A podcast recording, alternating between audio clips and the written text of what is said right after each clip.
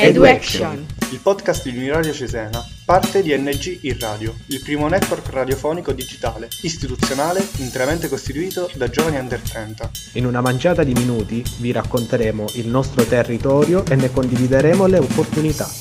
Ascolteremo e impareremo da persone, giovani e meno giovani, che sono per noi e per tutti Piccoli, grandi, modelli positivi.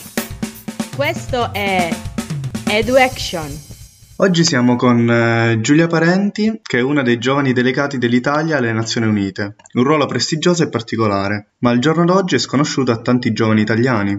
Tu come sei venuta a conoscenza di questa opportunità e cosa ti ha spinto a fare domanda e di essere al servizio del paese per ben due anni? Guarda, ho scoperto del Youth Delegate Program tramite il profilo Twitter della SIOI, la Società Italiana per le Organizzazioni Internazionali.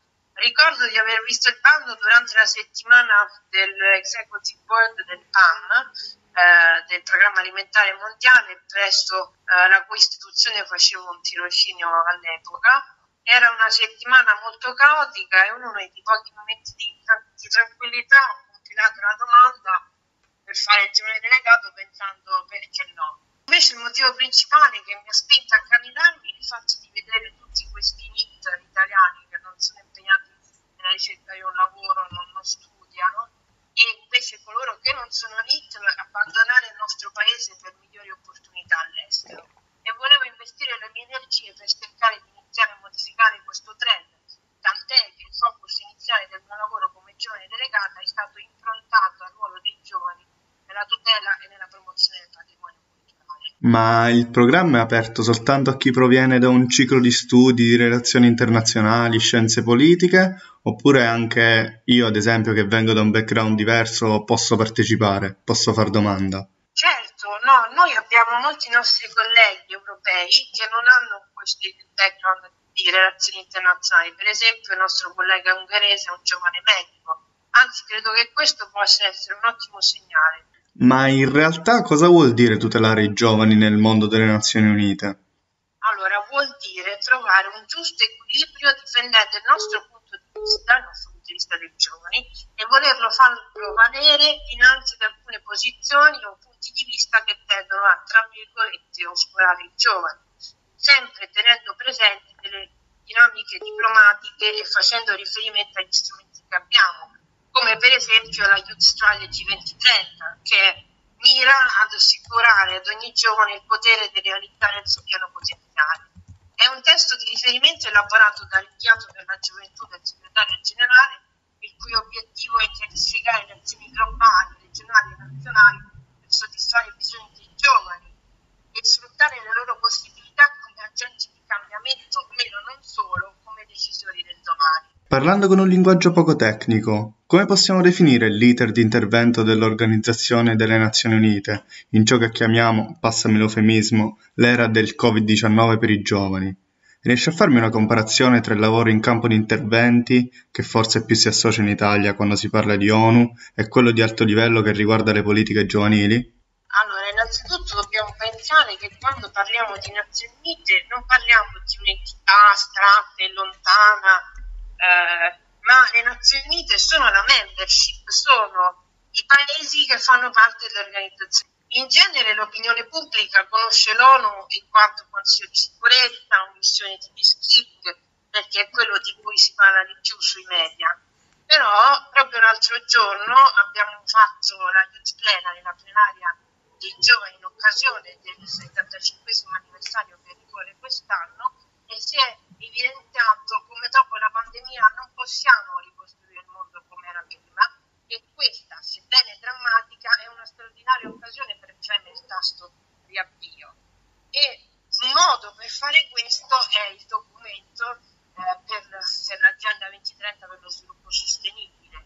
E L'Agenda 2030 è un documento costituito da, da, da 16 SDGs, sviluppo sostenibile, costituiti da 169 tagli, ma la cosa più importante è che sia trasversale e anche se, eh, se, se non c'è direttamente un target, un, un obiettivo di sviluppo sostenibile che interessa i giovani, 99 target su 169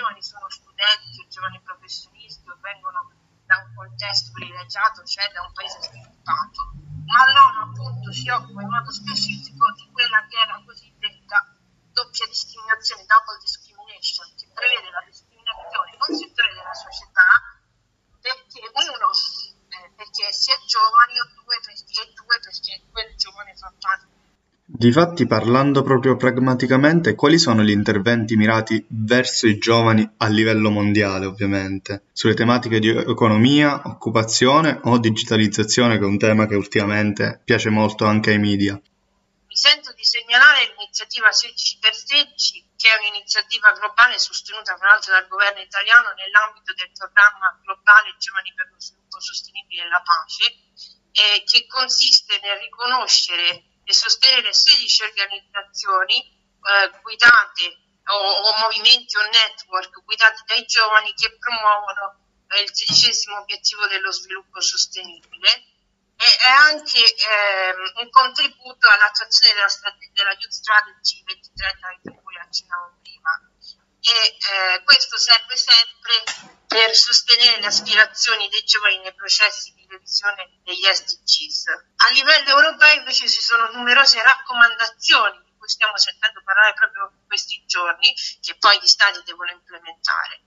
Non ultima quella del 1 luglio 2020, quando la Commissione europea ha presentato un pacchetto di misure volte a sostenere l'occupazione giovanile anche al fine di adeguare la strategia eh, dell'Unione Europea ai cambiamenti in corso nel mondo del lavoro e delle competenze.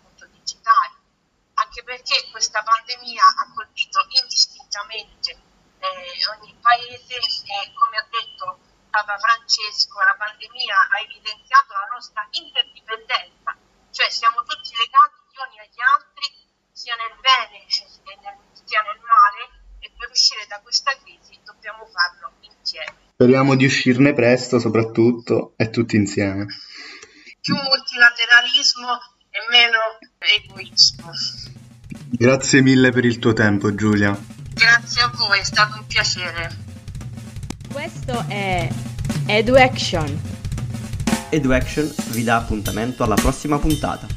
Questo progetto è finanziato dal bando ANG in Radio più di prima dell'Agenzia Nazionale per i Giovani con fondi del Dipartimento per le Politiche Giovanili e Servizio Civile Universale della Presidenza del Consiglio dei Ministri e dal programma Erasmus Plus dell'Unione Europea. EduAction.